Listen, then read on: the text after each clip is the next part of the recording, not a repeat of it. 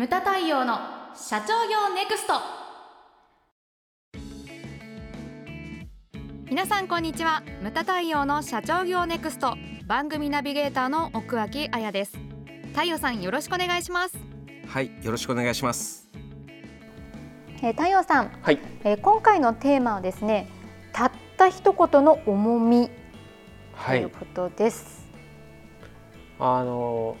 大げさな話ではなくて、はい、そのたった一言誰かから言われたことで人生が変わるっていうの結構あることでね、あの今ハセディもこう打ち合わせの中で言ってたけれども、はい、うちのね元専務の佐久間なんかも、はい、会長がね無駄学が明治大学で講義をして、うんうん、あの近くだから事務所遊びに来なさいって言って行ったら本当に来て、うん。うんで「君は卒業したら何になるの?」って言って聞かれて「あ会計士になろうと思います」っていうふうに言ったら、はい、無駄学は何て言ったかっていうと、うん、その会計士か悪い道ではないけれどもその会社とかのね人が出した数字をこういじって楽しいのかなって言ってボソッと言ったらしいボソッと言ったらしいんですよ。それで佐久間はあやめたと思って業界に入ったというね。そうそうだから人生が変わった瞬間だったんですよね、そこが、うん、別に悪いわけではないんだけれどもねそういうこともあるし、ね。はい。うん、実際問題私でもいくつかありますね。ターニングポイントのとなった、えー、言葉っていうのが。うんうん、例えば、はい、そのもうもう20年以上前のあれですけれども井上和弘先生のやっぱり「畳む削る変える」って、はい、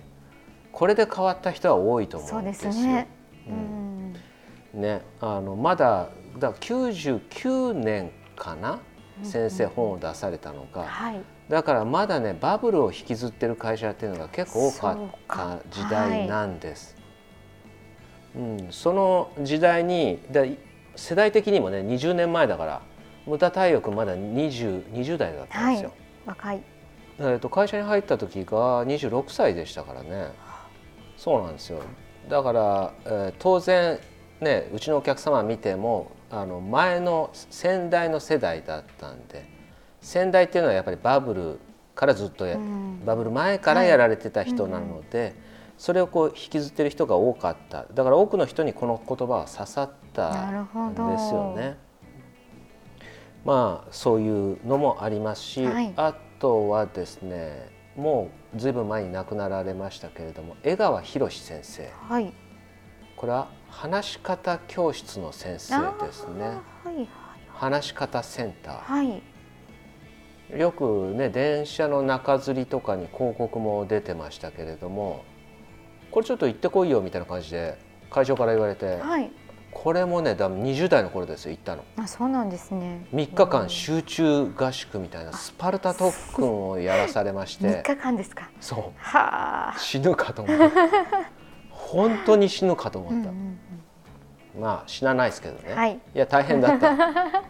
何が大変ってね話し方教室なのにちょっとちょっと舐めてたんですよ、はい、そしたらもうね至る所で怒られポイントがあるんですよ、はいあの座席札とか名札ってあるじゃないですか、はいうんうん、まあ、それもそのなポイントだったのかもしれないですけれどね。ビシッとさせる、うんうん、いろんなテクニックとかも、まあ、テクニックだけじゃないんですけれども、はい、教えてくれるんですけれども座席札っていうのは「君たち何のためにあるか知ってんのか?」って言って、それは講師に見せるためにあるだろうって言って。うんうん人の影に置いといて何の意味があるんだ？ってこうだから見せる角とか、はい、向きとか、それからこの3日間やるにあたって私に挨拶に来た人は何々君何々君2人だけだ、うん、みたいなのとか名札もしかりだけれども、あと一番雷に打たれたようにショックを受けたのが新聞記事を見せるんですよ、はい、それもテクニックの一つなんですよ、うんうん、新聞記事を見せるっていうのは目線をそこに集めるっていうことなので、はい、これは私も司会者の時とかよく使ってたのが、うんうん、だからその先生の著書とかをこう、持って持ってあげるわけですよね、そうすると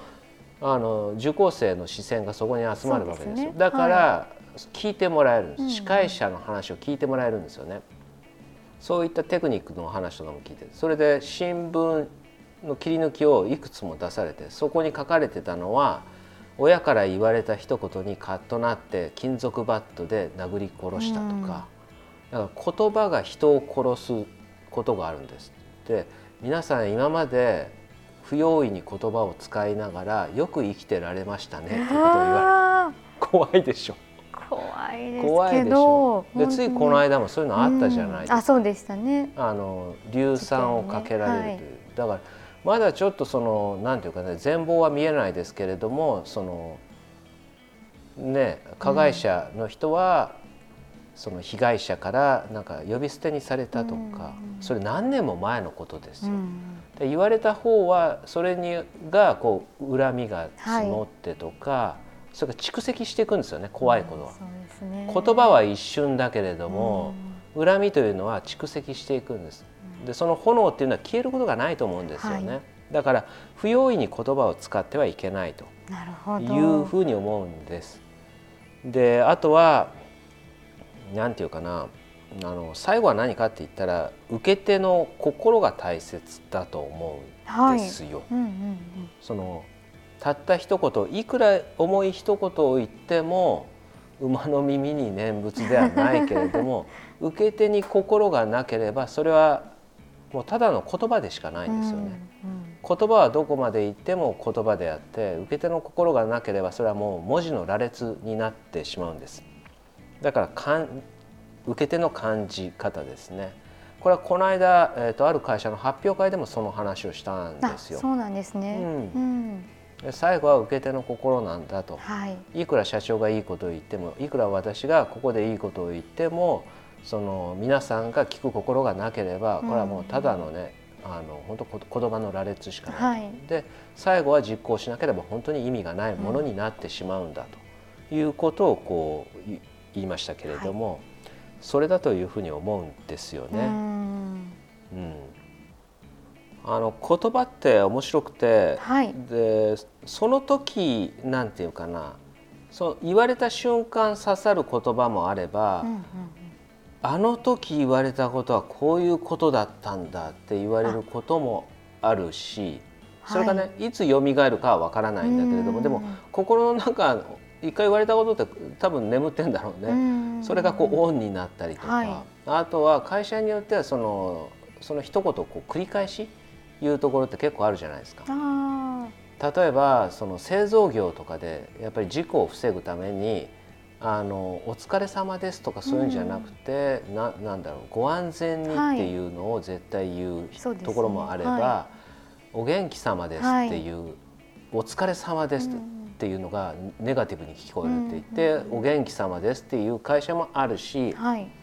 でさらには植木植木職人の話を聞いたことがあるんですけれども、はい、あのほらはしごをかけるじゃない。うん、で一番最後の一段が降りてくる時にね一番怪我しやすいらしいんです油断とかで。だから、うん、一番最後降りる時に気をつけろよっていうようなことを言うっていうような話をね聞いたことあるんですけれどもまあ、いろんな一言ってやっぱあると思うんですよね、はい、それによってやっぱりこう習慣が変わったりとかそういうのも十分ある話だというふうに思うんです。はい、じゃああやちゃんは何かその心に残る一言なんていうのありますか、はい、あ私はですね、えーと、結構父親から言われた言葉が、うん、あの残っていることが多いんですけど、はい、あの一番はあの若い時に流さぬ汗は老いて涙となって出るっていう言葉が ありましてでそれをですねあのなぜかうちの玄関にこう貼ってあったんですよ。ある日急に貼ってあって。古風だね。あのうちの父はちょっと古いそうすごい、まあ、日本日本刀大好きだもんね。そうですね。もう本当に もう家具調整の父親みたいな感じで貼ってあって。うんでそれで「これ何?」とかって言って、うん、したらお父さんが「もうそういうことだ」みたいな。えじえ何？自分で書くの？えこう筆でこうかあ書いたりしますよ。であでその時ちょうど、まあ、自分自身もなんかもういろいろあってあなんかもう嫌だみたいになってたんです、うん、世の中嫌だみたいになっていった時にちょうどその時にその言葉をあの届けてもらったので、うん、わそうかと思って、まあ、この苦しいことは、まあ、いつかその、ね、あのいいことにつながるだろうとか思ってこう頑張ろうというふうに思えた言葉だったので今もすごい残ってますね。なるほど、はい、特に若い人に伝えたい一言ですね。うん、そうですね、はい、うん、ありがとうございます。でこれのこれを聞いてる方っていうのはまあ経営幹部またはねあのどっちかというと社長が多いのかもしれないんですけれども社長の言葉っていうのはやっぱり社員を変える力があると思うんですよ。はい、もっと言ってしまえば社員の人生を変える力があるというふうに思うんです。だから社長にとって大切なことって何かって言ったら言葉を磨くことですよね。はい、これはまあ社長だけじゃないかもしれないですけれども社員だってその電話に出る時は会社の代表なわけですし、はい、だから言葉を磨いたりっていうのは非常に重要なことだと思います。うん、でなんでかって言ったら全てはやっぱり言葉でつながってるわけじじゃないですか。で、ね、このポッドキャストっていうのもその映像がなくて音声だけなんですよね。はい、だから本当に正真正銘100%言葉だけなんですよ。はい、だからその商売でも物を売るのも買うのも全部言葉ですし、ね、だってネットで買うにしてもそうでしょう。そうですよね。商品の、ね、目的買いだったら別ですけれどもね、そのものを分かってて買うんだったら別だけれども説明があったりとか、全部読むわけじゃないですか、はい、だから言葉なんですよね。うん、でそうだからなんていうんですかね。うちっていうのは計画書を重視したりとか、発表会を重視したりとか言葉というのを、まあ、無門塾でもね非常に重要にしてます。そうですね、うん、それはあの塾生にも伝えるようにしてます。で大げさじゃなくてその社員の人生っていうのはそれによって変わると思うんですよね。で社員の人生が変われば、まあ、結果的に会社も変わってくると。いうふうに思うんです。はい、だからなんていうんですかねたった一言、まあ、されど一言だというふうに思うんですよ。はい、そういったものをこう磨いていただけたらなというふうに思います。はい、無駄対応の社長業ネクストは全国の中小企業の経営実務をセミナー、書籍、映像や音声教材、コンサルティングで支援する日本経営合理化協会がお送りしました。今回の内容はいかがでしたでしょうか？番組で取り上げてほしいテーマや質問などどんなことでも番組ホームページで受け付けております。どしどしお寄せください。それではまた次回お会いしましょう。